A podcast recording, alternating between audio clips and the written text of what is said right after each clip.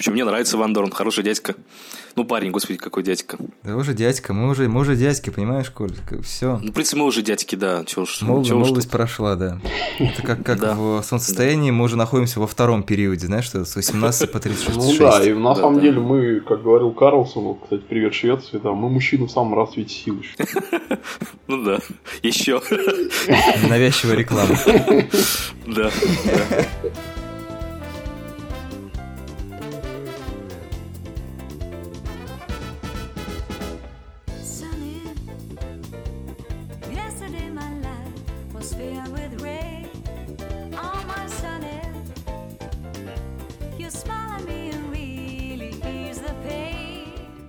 Всем привет, это подкаст Мандай Карма. Возможно, прямо сейчас вы увидите где-нибудь на горизонте яркое, белоснежное или желтое солнце. И этот каламбур мне нужен был для того, чтобы указать на тему нашего сегодняшнего обсуждения. Это фильм «Солнцестояние» Ари Астера, а, многообещающего режиссера, которого многие связывают с жанром хоррора, и он, наверное, вам известен по фильму «Реинкарнация». Это его дебют, который вышел в прошлом году. Разбираться с э, руническим письмом, э, удивительными традициями шведской глубинки и глубинами человеческого переживания сегодня будут Коля Карнацкий, кинообозреватель «Известий», Всем привет. Дима Соколов, кинообозреватель «Дисгастин Мэн» и «Русароса». Слава Гегелю.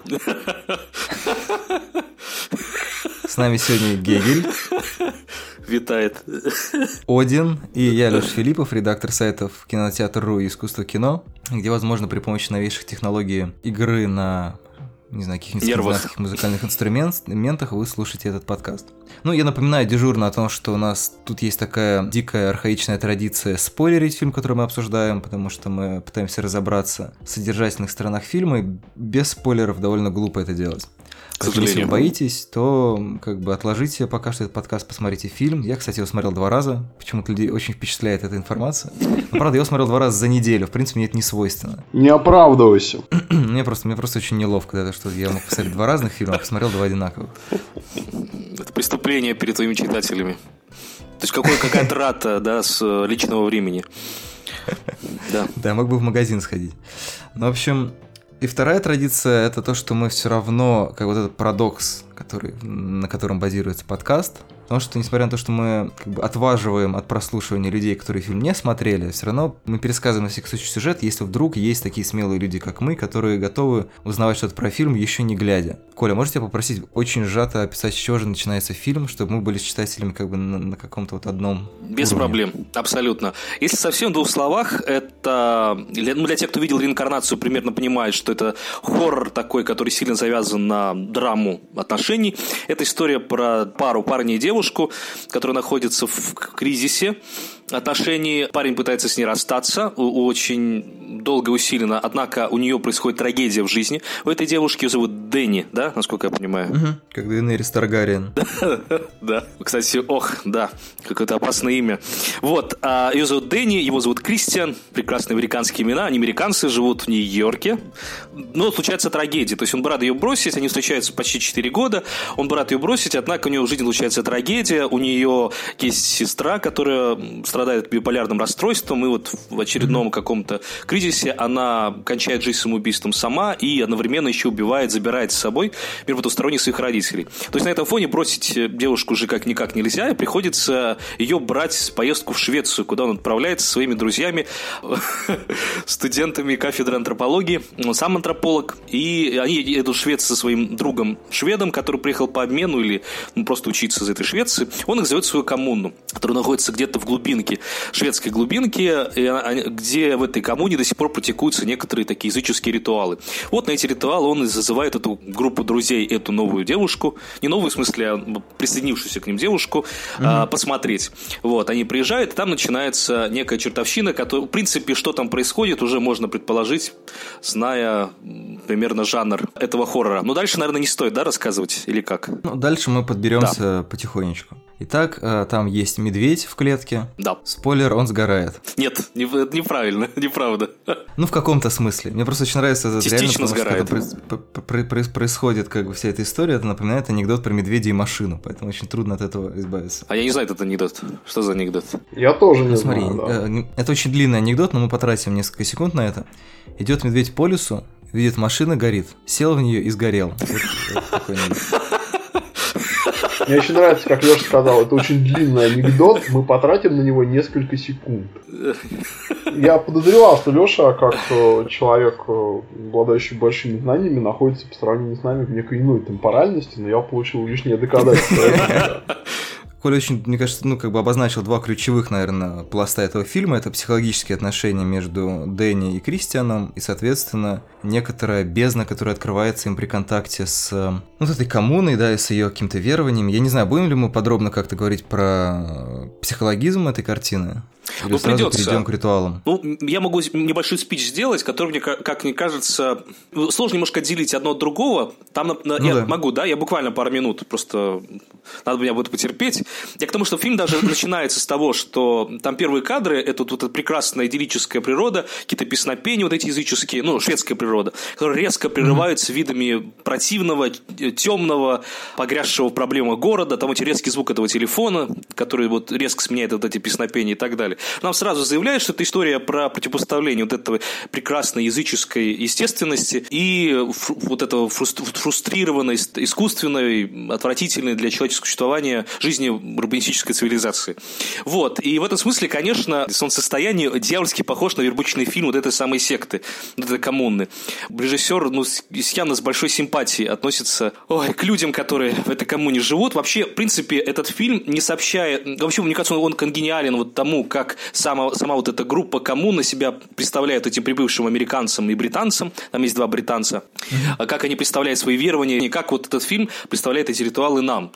Отличие, в общем-то, такое, это довольно понятное, потому что драма вот этих людей, вот этой Кристиана и Дэнни, то, что они э, живут в атомизированном обществе и оказались вместе, ну, по каким-то совершенно там не случайным, но искусственным, неестественным причинам. Вот, и их отношения и отношения вообще людей, видимо, вот в городе вызывает у режиссера некую долю скепсиса или тоски по какому-то естественному состоянию. Вот по сравнению с этим, как живут эти прекрасные шведы в этой коммуне, они живут единым организмом, где оргазм один на всех, и паническая атака одна на всех, и боль одна на всех. Подожди, а паническая атака, это сейчас что, что какая сцена? Ну, помните, там, где девушка а, Дени, когда она видит вот ритуал, в котором участвует ее молодой человек, ближе к концу, у нее начинается очередная паническая атака, ее начинает трясти, и вот эти А, девушки понял, ее уводят, понял, и они да, вместе да. начинают Я кричать. просто не воспринял как паническую атаку, я думал, что это просто как вот эта мо- мощная, мощная боль, которую она выкрикивает. Ну что, она, она, можно тоже так разделяют сказать, да. О, боль одна на всех. Но там еще было, помните, когда сгорают эти два красавца уже в этом доме, и уже можно, наверное, спойлерить, вот, когда огонь к ним подбирается, они начинают кричать Придется. от боли, да, и кричать начинают все остальные снаружи. То есть это боль, а, то есть они разделяют эту боль самосожжения вместе с теми, кто находится внутри. И не случайно, что вот эти два красавца в итоге, они сами вызываются. То есть оба понимают, что профокапились, понимают свою вину. Вот я не думаю, что их заставляли. То есть они сами понимают, что не навредили организму и сами идут на заклание. Вот. Ну, про то, как они навредили, я не знаю, это уже совсем жесткие спойлеры. Надо говорить, не надо? Но мне просто интересно, что я- а- один это который орал из-за того, что персонаж Уилла Пол- Полтера описывал дерево предков. Версия такая, да. Во-первых, да, то есть он проявил агрессию, которая, мне кажется, видимо, табуирована а, в этой коммуне. Это раз. Во-вторых, для чего зазвали в том числе вот этих всех мальчиков прекрасных? Не только для того, чтобы их а, укокошить, а использовать как а, Источник э, генофонда, или как? Семена, Ну да, семени, да, совершенно верно, да. То есть я подозреваю, что этот герой Уилла Полт- Полтера, он умер, видимо, до исполнения своей прямой обязанности. Вот, но я подозреваю, что, не, видимо, этот же э, вот товарищ, он убил и чернокожего э, героя Джоша, если не ошибаюсь, да, в этой Да, Джоша, ко- ко- который нашел книгу с их... э, да, то есть он переоделся, взял, одел эту кожу, и, скорее всего, он и убивал. Понятно, что все герои... А второй это- А второй это второй Ингмар, это который привел вот эти- эту, вот эту... То есть не то, что он профокапился, в отличие от героя Пели, Пеле. Да, Пелле. Не, подожди, не, Пелле, Пелле это который, наоборот, при, который, которого Я говорю, в отличие от героя. Пелле, который привел правильных людей, то есть он все рассчитал, он ну, психологически очень подобрал правильных людей, очень правильно уже в самой коммуне правильно их э, направлял для того, чтобы они вот разделились, атомизировались и не уехали, и сгинули поодиночке. Отличие их Ингмар привел явно не то, что случайных людей. Как мне девушка предположила, я думаю, абсолютно, мы вместе с ней происходили вчера, мне кажется, абсолютно права, это была месть. Там, помните, весь мой фрагмент, где он рассказывает, то, что вот он с ней начал начал встречаться. Да, он думал, что он а потом она ему встречался. говорит, что, ну, вообще-то я не думал, что мы встречались, там, одно свидание было. Конечно, извините, я не то имел в виду. Ну, то есть он явно людей, которые, э, во-первых, во-первых, из месяца, а во-вторых, точно неправильных. Потому что они были слиты, они уже были помолвлены, они точно бы не могли, один якобы уехал Саймон, та не могла поверить. И, а героиня Дени говорит Кристиану, а ты ведь тоже мог, ты ведь мог меня оставить. И реально мы понимаем, что Белли, он привел правильных людей. То есть реально одиноких, которым необходима семья, необходимо вот влиться. А это тут привел не тех людей. И в этом смысле он понял, что профокапился и вызвался сам себя самоубить. Вот. Мне кажется, это тоже очень точная вот эта вещь, то, что это вообще единый организм. Они не ощущают себя а, как-то вот отдельно.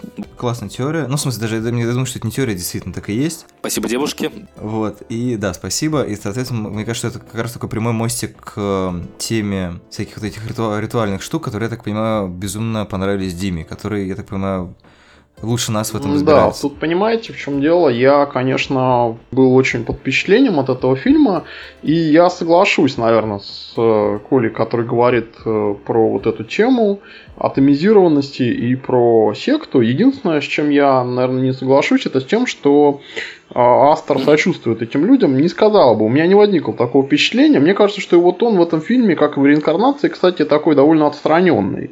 Он, так скажем, почти документальной точностью передает нам вот э, жизнь этого единого организма какого-то, этой коллективности живой, которую мы наблюдаем. Но мне кажется, об этом можно поговорить позже. А вот действительно, что очень хорошо обыграно в фильме, так это то, что э, в нем очень хорошо явно показан контраст между вот этой действительно атомизирующей какой-то жизнью в городе, жизнью в современном мире, да, при которой, как сказали бы марксисты, человек там отчужден от себя, да, и э, наоборот противопоставляется такой вот атомизированной жизни в рамках какой-то постоянно возобновляемой коллективности, ко- в которой, заметьте, еще и темпоральность, время течет совершенно по-другому, Мгм. темпоральность иная, в которой все происходит э, в рамках единого цикла рождения и смерти, и в которой все подчинено как бы раз навсегда заданному ритму. Да, там нет понятия, допустим, никакого прогресса, нет понятия линейности времени. Да?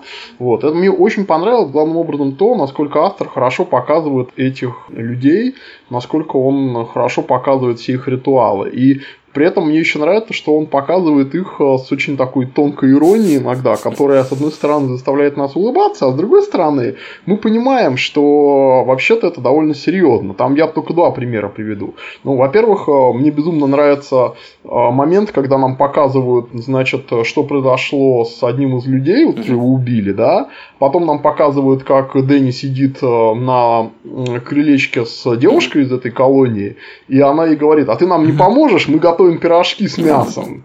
Да, вот, вот мы все понимаем, да, но сказано это совершенно спокойно, как бы без какого-то переигрывания, как принято в Голливуде, там, да, а сказано будничным совершенно тоном, без какой-то акцентуации, да.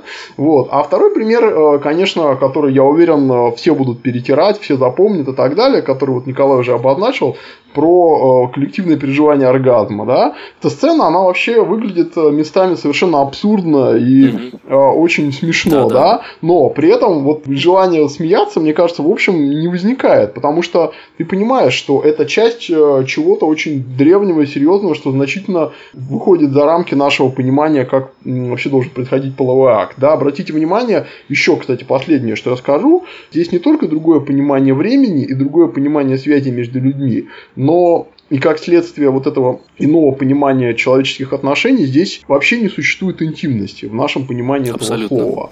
Здесь едва ли не единственный момент, когда один из персонажей, кажется, Дэнни, оказывается в каком-то, ну, там, достаточно интимном пространстве, это когда она вот идет в какую-то там эту избушку, там, по-моему, в туалет сходить. И то это происходит до Да, того, да. как они приходят, по-моему, в колонию. То есть даже спят-то они, естественно, все вместе, да, и э, там ну, нигде нет никакого частного пространства. Самое интересное то, что у них там же вот эти грудные дети, а, которые, ну, естественно, не, не э, плохо спят по ночам, они тоже живут в отдельных комнатах. То есть, получается, не спит из-за э, новорожденного ребенка не только ее мать, да, не спят все. Тоже очень красиво. Конечно. Мы видим этот момент, да, совершенно верно. Там мы видим этот момент, когда ребенок вот кричит и плачет, да, но при этом только вот кто-то из тех, кто пришел из города, он чувствует дискомфорт из-за этого. Все остальные там, как видно, вообще не переживают совершенно, да. Там есть интересный момент, что когда они только заселяются в этот дом, там как раз Майк, это персонаж Полтера, а, говорит о том, что типа вообще нет типа никакого личного пространства, если вот типа захочешь помастурбировать, то негде, потому что ну, только, Ну, конечно, всё конечно. на я говорю, вся, да, вся интимность разрушается в нашем понимании этого слова, там, да, то есть все, все переопределяется. И, кстати, последнее, что я хочу сказать, да, вот под скриптом, к- так это то, что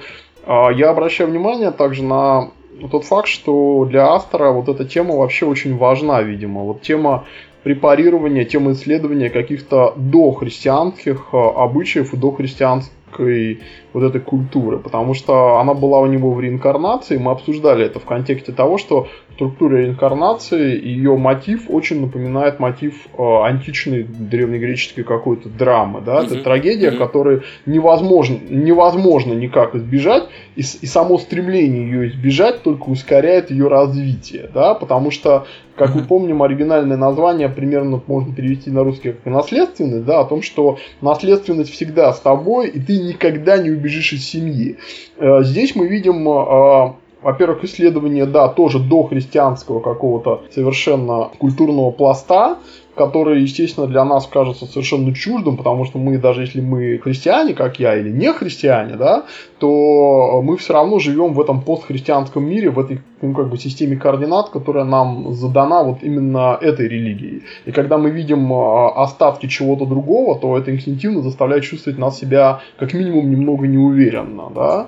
Э, И он очень хорошо эту тему развивает здесь. Совершенно другой вопрос там, как он лично к этому относится, но видно, что он очень тщательно к ней подходит, он действительно очень э, внимательно анализирует э, вот мышление этих людей и показывает. И характерно, опять же, для солнцестояния то, что эта тема, хотя и перекликается с реинкарнацией, но взят, скажем, другой конец этого спектра, да, если в реинкарнации история о, о том, что от семьи никуда не уйдешь, семья это судьба, то в солнцестоянии скорее обратное, о том, что каждому нужна семья, что семья тебя всегда найдет, скорее вот об этом. Но при этом он все равно не говорит о том, что семья это хорошо. То есть есть вот это, то, что, то, что как бы внутри этой семьи ты становишься частью как бы механизма. А, вот, Да, и да. получается, что это, это такой немножко страх как бы современного человека, который очень хочет определять свои границы, ни от кого не зависеть, то есть как бы как раз не быть частью механизма, а тут как раз э, полная противоположность этому. А мне кажется, фильм как раз про это, про, про тоску, о том, что быть сопричастности, быть, как раз не думать про себя как что-то отдельное, а жить с кем-то внутри. Мне кажется, он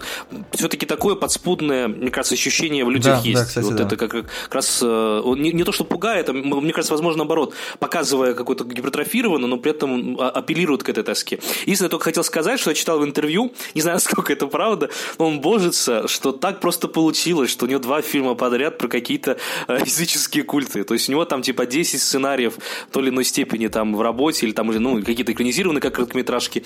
Вот, и они все на различные совершенно темы. Ну, вот так получилось, что подряд два первых фильма сняты на одну тему. Не знаю, возможно, Просто какие сатана подтолкнул его за руку, поэтому он снял два таких фильма. Да, да, Слушай, да, на самом деле, это, да, э, немножко говорить про тоску, про механи, по, по, по, по, по, по, по, по, пам, по механизму. Я в какой-то момент, когда думал про фильм, уже начал что- что-то писал, я вдруг понял, что на самом деле довольно забавная штука, что там есть элемент паранойи, да, как бы паранойя сейчас, в 2019 году, очень сильно завязана с таким вот, ну, как бы обычно с размышлением про то, почему сейчас э, больше каких-то консервативных идей, и, соответственно, в, в американском контексте паранойя так или иначе связана с именем Трампа. Там нету, мне кажется, прямого указания на какие-то политические вещи, но, хотя там есть, э, если вы обратили внимание, когда они сидят в квартире у Кристиана и, значит, ну, видимо, курят траву, там на столе лежит книга, что типа Secret Nazi Languages, la- Language of, короче, типа рунического письма, то есть типа какой-то секрет, секрет, Мгм. секрет, ну как бы есть, я прочитал, что есть теории про то, что на самом деле все это является каким-то шифром, ну в смысле, то, что называется футарк, по-моему. Вот, Да, то, что да, это типа да. как- как- какой-то шифр. такое, Меня просто да. на самом деле, естественно, привлекло слово нация. Я думал, что там будет какая-нибудь прикольная теория на эту тему. А, но, судя по всему, это не в том смысле, в котором мы привыкли. А, нет, если про теории, это немножко опять про языческое. Мне просто вот Оля провела тоже исследование. Там просто очень много картинок. Ну, там, как всегда, у Астера, ну, как всегда, в двух фильмах есть пророческие да, да. детали. Вот. И в, в в солнцестоянии очень много вот этих картинок, которые, ну, в принципе, буквально намекают, что будет дальше. Там вот есть а, одна, буквально вот сразу после а, а, смерти родителей, когда вот он вынужден прийти к ней, вот Кристиан прийти к на Дэнни. диване, там как раз есть картина с солнцестоянием, и И, и картинка э, девушка, которая касается медведя за нос, как-то так. Оля нашла эту картинку и нашла автора. И, в общем, суть такая, то, что это реальная сказка. Художника зовут Йон Бауэр. Это вот иллюстрации к сказке, реальной сказке, которую написала шведская писательница по мотивам легенд.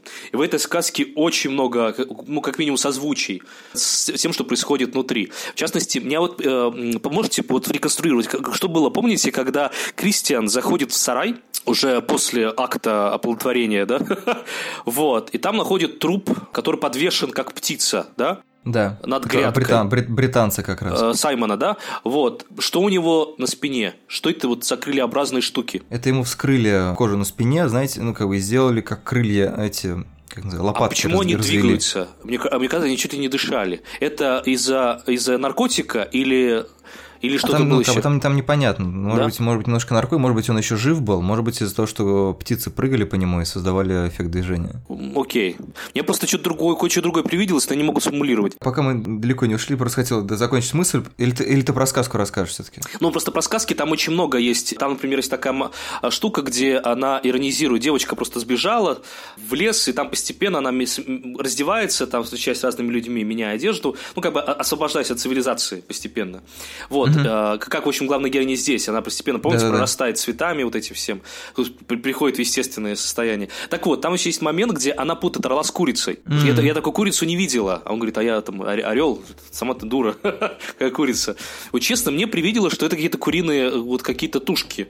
Но, честно говоря, я- так как это было очень быстро, может быть, привиделось. Может быть, курицы сидели просто на нем, потому что Вот это что-то точно, такое. было- это Да. точно был сарай с курами и петухами. Да-да-да. Ну, с курами точно. Ну, в общем, просто вот эта как бы тема паранойи, я говорю, которая автоматически нас подводит как бы тему вот этого консерватизма, то есть, соответственно, желание э, чего-то такого старого, то есть, как бы, а архаика, это получается, ну, это максимально старое, да, то есть, это типа не тоска, условно говоря, по 80-м там, или, не знаю, какому-нибудь там предыдущему президенту, а это тоска прям по, вот, по пасконному такому, по-хорошему, старому, в котором было зашибись, и все знали, что им делать.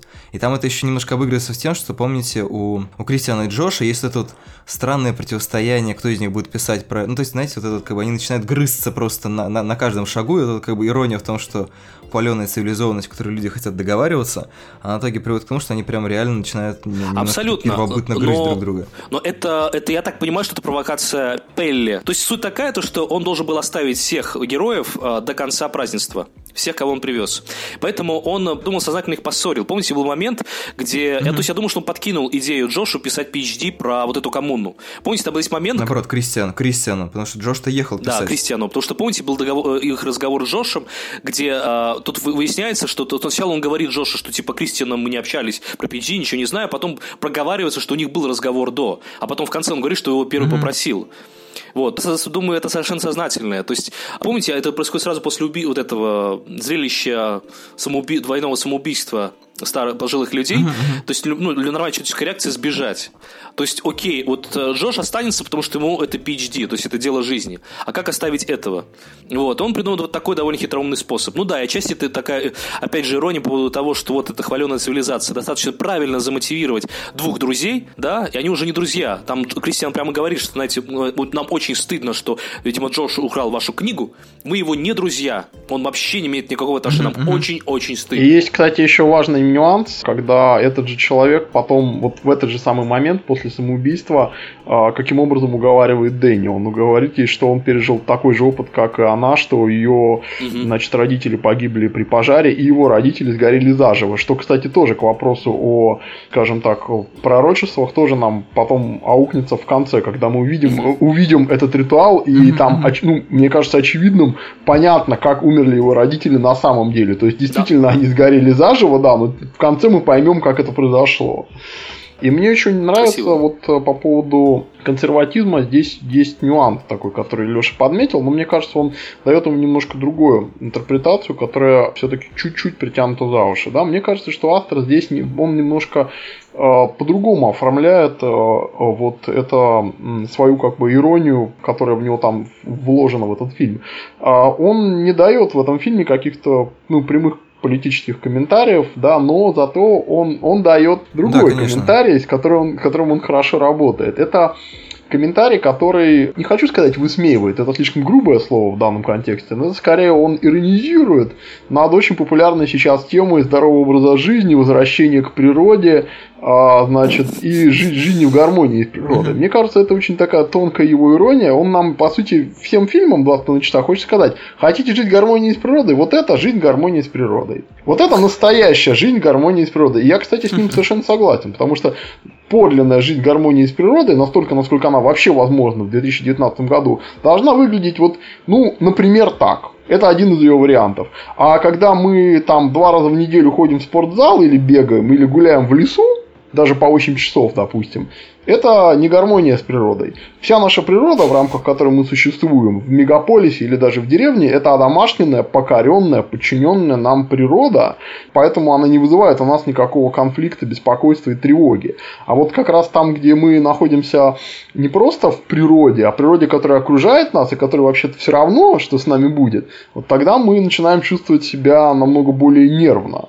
И Астер очень хорошо показывает нам, ну, что весь этот наш какой-то там культ вот этой природы, он э, вообще тоже такое довольно современное явление. Это, конечно, он очень, очень хорошо это все показывает и деконструирует. Он, вот, люди попадают в место, которое живет в максимально возможном, повторяю, в начале 21 века гармонии с природой. Но это имеет свою цену. А можешь просто развить тезис про покоренную природу? Мне просто кажется, что это довольно любопытно, может нас свести с какими-то аналогиями, Конечно. ну, с показанным, показанным культом в фильме и с теми культами, которые там, возможно, могли влиять на автора. Конечно, это же очень просто. Понимаете, современный человек, христианин или постхристианин, там атеист, неважно, да, он живет в мире, который создала религия, которая а, ориентирована на подчинение природы, так или иначе. Сначала, ну, христианство говорит человеку, что он номер два после Бога, а что автоматически означает, что человек может с этой природой делать вообще все, что угодно. Да?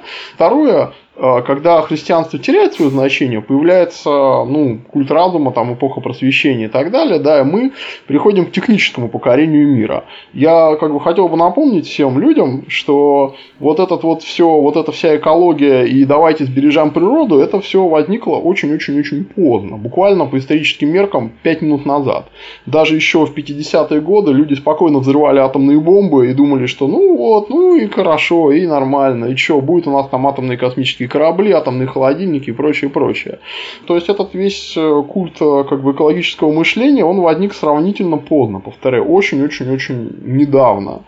И я не говорю о том, что он плох как таковой. Нет, я целиком полностью за то, чтобы, например, э, там не выбрасывать пластик в океан, сортировать мусор и так далее. Все это нормально. Но просто характерно, что для современного человека это становится, не хочу сказать, заменой религии, но становится чем-то самодавляющим. Да, и вот автор высмеивает именно эту тему. Да? Он показывает нам, что для ну, древнего человека, например, жить в гармонии с природой – это нечто совершенно иное, чем для современного человека. Современный человек никогда не сможет жить в той же степени гармонии с природой, с которой жили люди 500 или там 700 или 1000 лет назад. Это просто невозможно. Это понимаете, как вот знаменитая фраза Гегеля, и точнее Кожева, да, о том, что человек – это животное, которое знает о том, что оно животное, и поэтому животным уже никогда не будет. То есть вот как бы сам факт того, что ты имеешь такой опыт покорения природы, он никогда не сможет вернуть тебя в эту исходную точку. Да? Поэтому как бы Астер нам показывает, что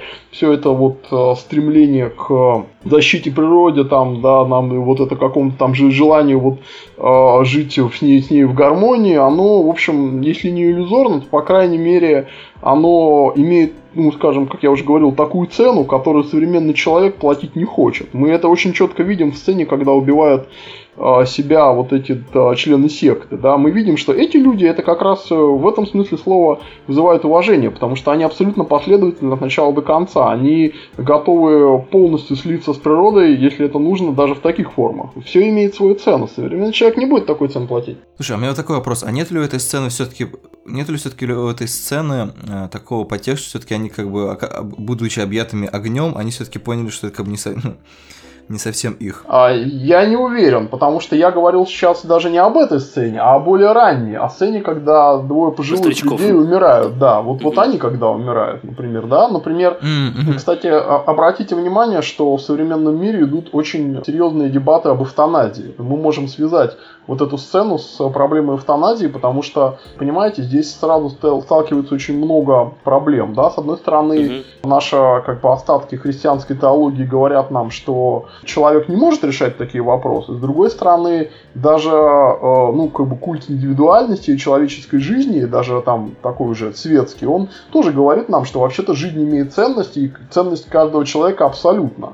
Поэтому, опять-таки, это ну, лучше не забирать свою жизнь у себя самого, да не решать ее. Понимаете, этому противостоит ну, немножко другой подход, более, скажем так, утилитарный, который звучит примерно следующим образом. Жизнь имеет ценность только до тех пор, пока она там, ну, хороша, пока ты можешь что-то делать. Как только ты теряешь вот эту наполненность своей жизни какими-то событиями, как- какими-то удовольствиями и так далее, в принципе, ты можешь себя и лишить без проблем. Но это такая очень современная трактовка. А для жителей вот этой коммуны, как я думаю, и для многих, скажем, досовременных, как бы pre-modern вот, людей, жизнь имеет смысл, пока она вот существует в этой какой-то коллективности. Да? Я напомню вам, что одно из самых страшных наказаний э, в Древней Греции, которое популярном воображении связано с индивидуализмом, культом свободы, личности и так далее, было изгнание из полиса, то есть астракизм, да, даже, подчеркну, даже в таких вот э, со- сообществах, которые мы считаем, ну, просто цитаделью либерализма. Это на самом деле не вполне корректно, даже не потому, что там были рабы, а потому что люди, которые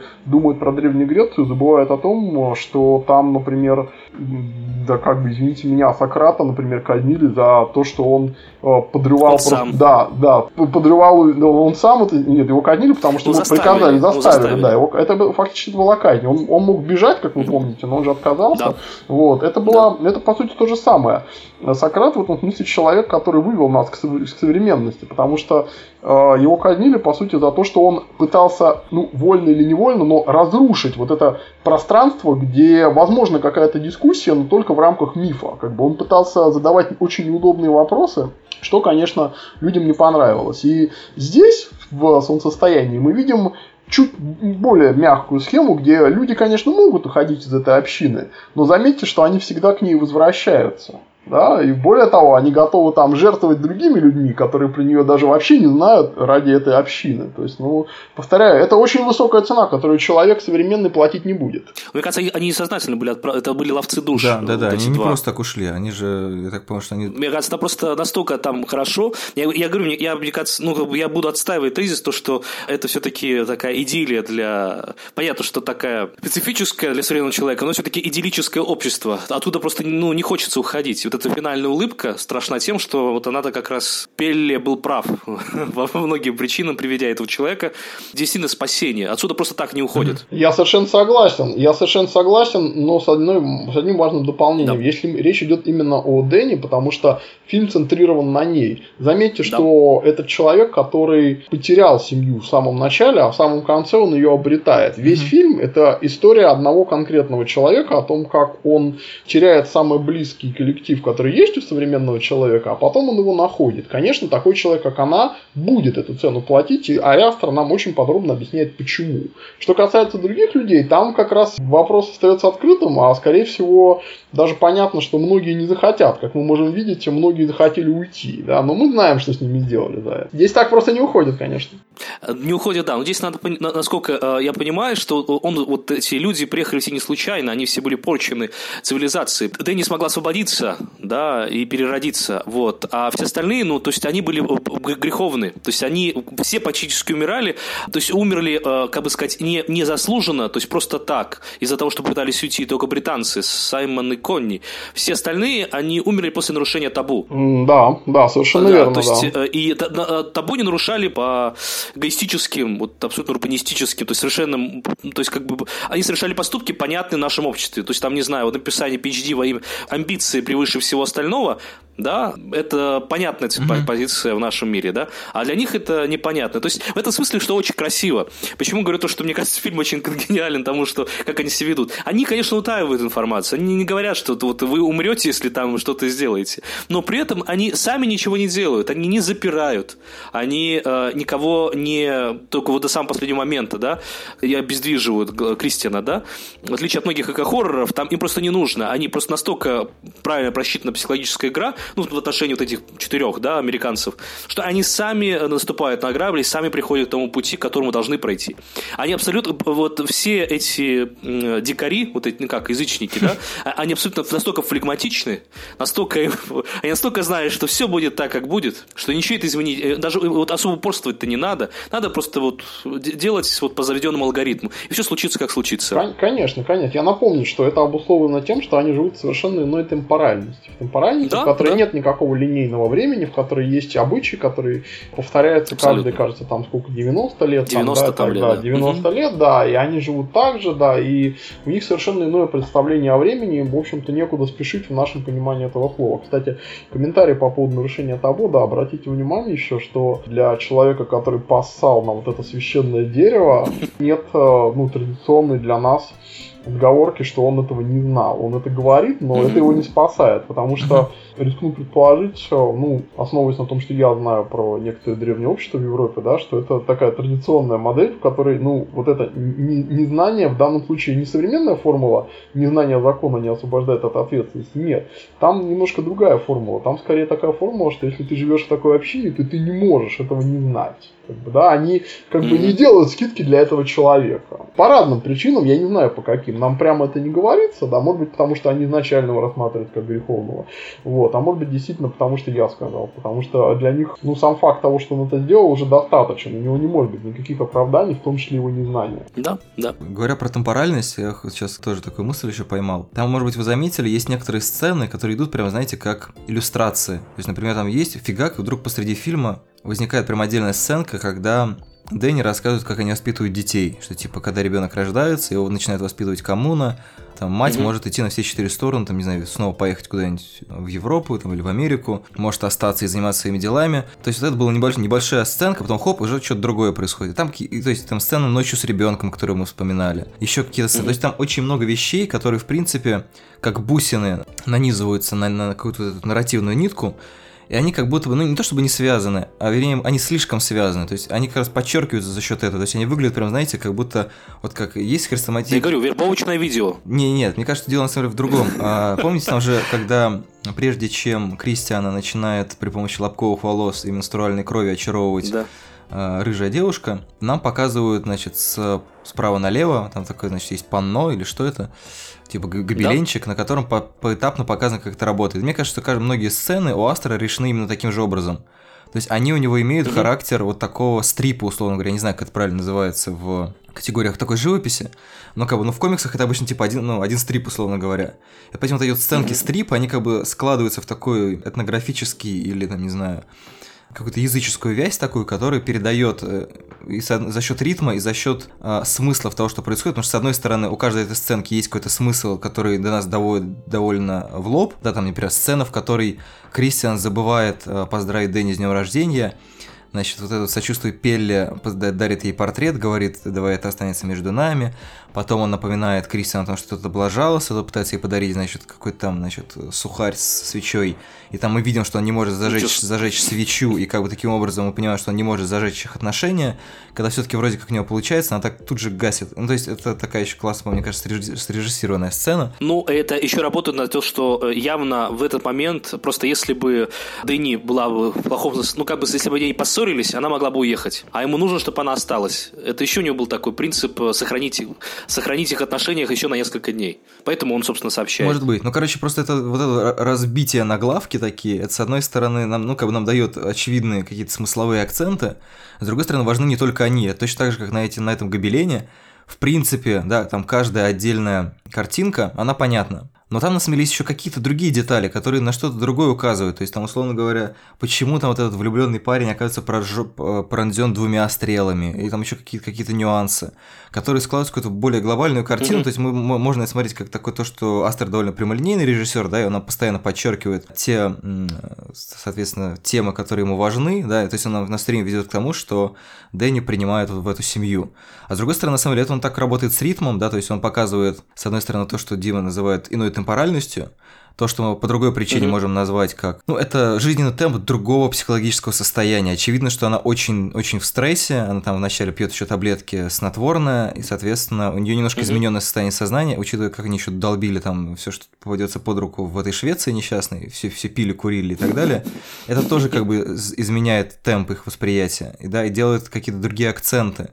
Еще вот это вот бесконечное солнце, которое почти не заходит, и знаете, вот это, когда ты просыпаешься Мгм. после беспокойного сна и понимаешь, что ты превратился там, в землемер и бла-бла-бла, вот это вот как будто ощущение и реальности всего происходящего, то, что абсолютно раскрывается в финале, мне кажется, ну, как вот это является, в общем-то, какой-то ключевой характеристикой картины, а не, а не столько те смыслы, которые он туда заложил, потому что мы, мы уже много, на самом деле, обсудили, они действительно немножко сложнее, чем может показаться, но я имею в виду, что, мне кажется, они больше акцентированы, и именно исполнение Астра интересует гораздо больше. Ему хочется запихнуть нашу шкуру вот этого вот медведя, запихнуть нашу шкуру вот этого вот героини Дэнни, чтобы мы почувствовали все вот это вот, вот этот ужас одиночества, да, вот это а- атомарное общество, желание быть при семье, желание быть при деле и так далее, и так далее. Да, да. И обратите внимание еще, кстати, на действительно то, что вот было отмечено как вербовочное видео. Я вам скажу, что я бы сказал, что это скорее скорее это документалистика, понимаете? Когда вы смотрите «Триумф воли», вы, конечно, можете там стать нацистом, да, но на самом деле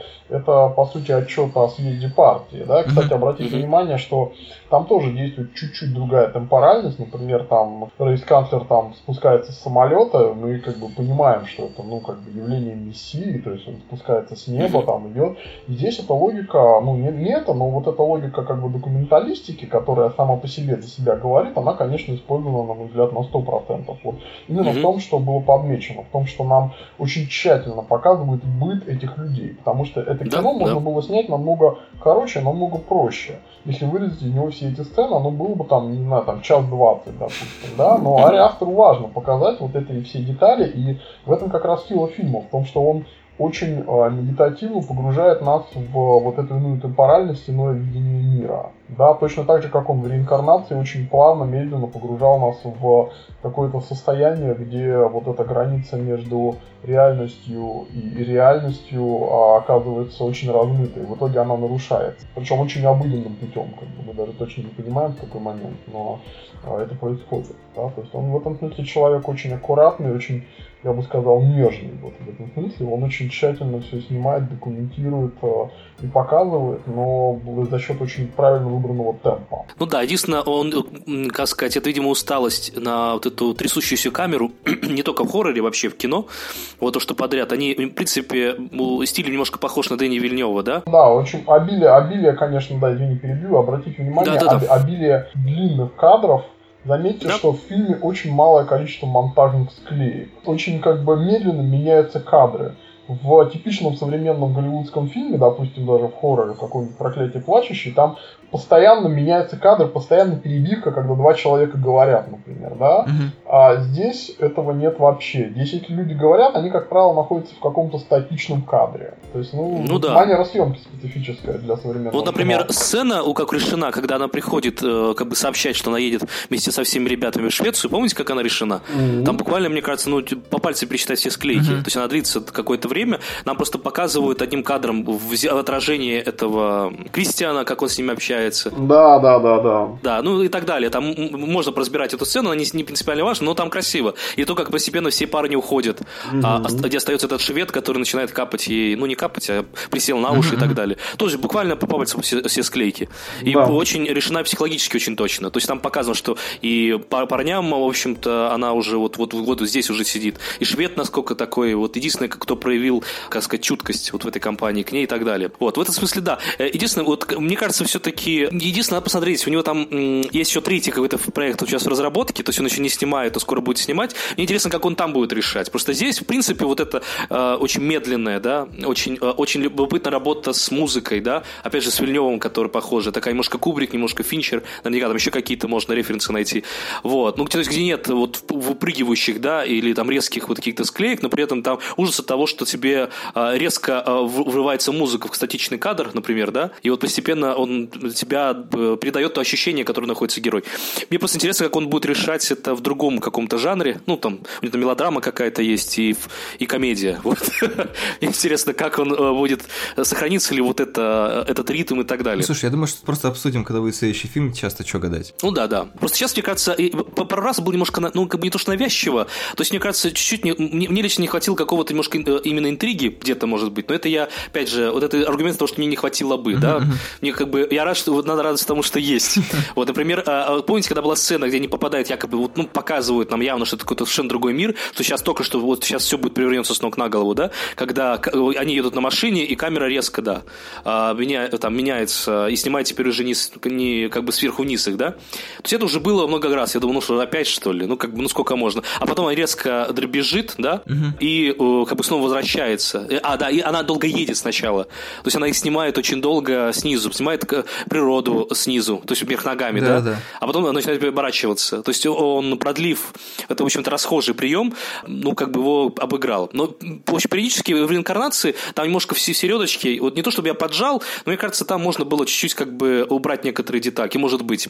Но, опять же, это я смотрел один раз, и наверняка режиссеру виднее. Раз он сделал так, значит, ему виднее. Значит, А, сделал не просто Мне, так. кстати, кажется, что вот эта игра с э, инверсией верха и низа, она тоже сделана же специально, потому Конечно. что это мы видим, да, мы видим, что там происходит. Это как, знаете, вот в последней «Ведьме из Блэр» там все проблемы начинаются у главных героев, когда они начинают пересекать ручей, текущую воду, и у черной девушки там э, происходит какая-то беда, она ранит себе ногу. Вот именно с этого начинаются все их проблемы. Если смотреть, то мы понимаем, что, что происходит. Нам как бы Адам Вингас хочет там сказать, что когда они пересекли вот этот р- ручей текущий, да, вы знаете, что это довольно важная деталь Мгм. в- во многих как бы сказках, Да, что они да, попадают вот в новый мир, в новое качество, где с ними может произойти что-то очень нехорошее, и действительно происходит. Вот девушка ранит ногу, после этого начинаются другие проблемы.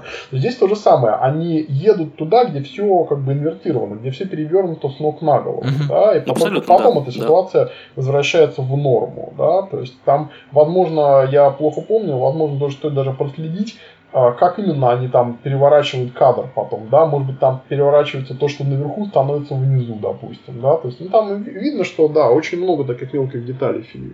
Ну, и, и- и к тому, что просто есть как бы вот расхожие вещи он пытается обыгрывать. Ну Да, Вот это да, да, я вот, то и ровно об этом же говорю, да, мне, мне очень нравится, как он это делает. Слушайте, ну Да, да. и в качестве последнего аккорда я перед каждым подкастом спрашиваю в пабликах подкаста, есть ли какие-то вопросы, не знаю, по фильму, по творчеству мастера и так далее.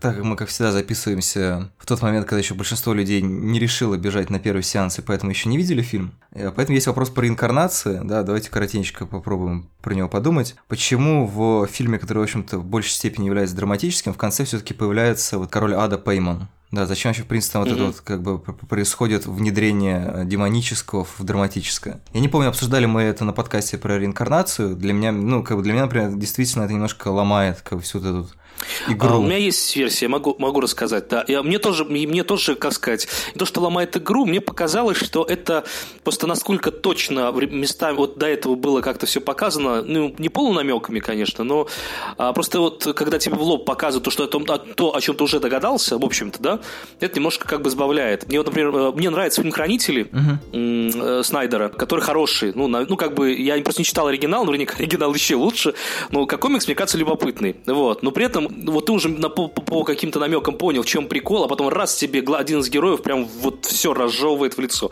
Там было неоднократно. Это, конечно, бесит в многих американских там фильмах и так далее. Но я могу понять, ну, в принципе, я могу понять, почему это появилось, потому что это фильм хоррор. То есть э, это понятно, что, в общем, люди приходят за хоррором, за жанровыми конвенциями. То есть э, А- Астер, умудряясь снимать, в общем-то, драму, то есть любой фильм, оба фильма у него это драма. В первую очередь, драма человеческих отношений. Вот. Но совсем уж не использовать какие-то жанры, не, не внедрять жанровые конвенции. То есть ну, совсем уж обманывать ожидания зрителей он не хочет. Поэтому даже в, здесь, например, вот эта сцена, где, помните, где уже в, в солнцестоянии, где торчит, где торчит нога из грядки э, чернокожей, где нам показывают, что этот человек умер. То есть вот эта сцена, сцена, мне кажется, немножко лишняя, потому что, понятно, уже скрываться нечего, все два героя осталось, оба обдолбаны, да, то есть уже как бы можно не скрывать ничего, но зачем? Мы же знаем, что он, они сделали из него ту- ту- тушку, да, А мне кажется, что это была на самом деле нога девушки, потому что она пыталась сбежать. Там ведь все в итоге были наказаны А, ну, в, соответствии, а, в в соответствии тому, как бы как они себя вели. О- окей, если так, прекрасно. Вот, и здесь просто, о, здесь люди пришли за хоррором про, про секты, про оккультизм, им нужно показать дьявола, потому что они пришли за дьяволом. Мне очень нравится этот ответ, он очень такой straightforward, и он мне симпатичен, да. То есть э, ответ можно свести к фразе, что как бы люди хотят увидеть э, дьявола там и демонов, они за это заплатили, как бы, да. Это очень, это очень американский подход. Мне он очень нравится, да. Но я отвечу чуть-чуть иначе. Я думаю, что ответ должен быть такой. Леша тут уже приготовился, да, вот Коля еще не знает, а я сейчас скажу, ну, мы как бы живем в постисторическое время, а тут основной режим, э, как бы в искусстве, режим иронии, да, потому что мы переосмысляем просто то, что уже было, мы уже все видели, мы все знаем, и человек, он постоянно, э, как бы, прокручивает перед своими глазами тонны, просто килотонны культурной продукции, составляя из нее какие-то новые комбинации из этих вот кусочков старого искусства, да, так и здесь. Э, Это ирония. Посмотрите, весь фильм, он очень тонко, значит, нам показывает э, вот это состояние одержимости, состояние неизбежности, да, и мы, конечно, Мгм. понимаем, что происходит что-то очень плохое, и даже догадываемся примерно что довольно быстро, да, но в самом конце, когда этот э, человек, вот этот парень там заходит вот в это помещение, и заметьте, как эта сцена разрешена. Она разрешена так, что нам показывают его лицо крупным планом, а весь э, как бы монолог происходит за кадром, да, и это выглядит по-своему э, очень смешно, потому что вот мы, мы видим только его лицо, как бы, да, нам просто так говорят такие действительно жанровые, такие типичные для жанра вещи, что, как бы, как я сказал своей жене после просмотра, да, вы- это же говорю, смотри, вы только что посмотрели фильм «Зигование сатане», да, вот, как бы, да, то есть, ну, это очень, это по-своему очень смешно, понимаете, точно так же, как это смешно, когда вот нам показывают эту сцену с пирожками с мясом, да, понимаете, А думаете, это будет все-таки человеческое мясо? Я все-таки надеюсь, что нет. Ну, там, мед- медведя-то они, по-моему, убили Ну, еще намного позже. Ну да, может, еще какие-то.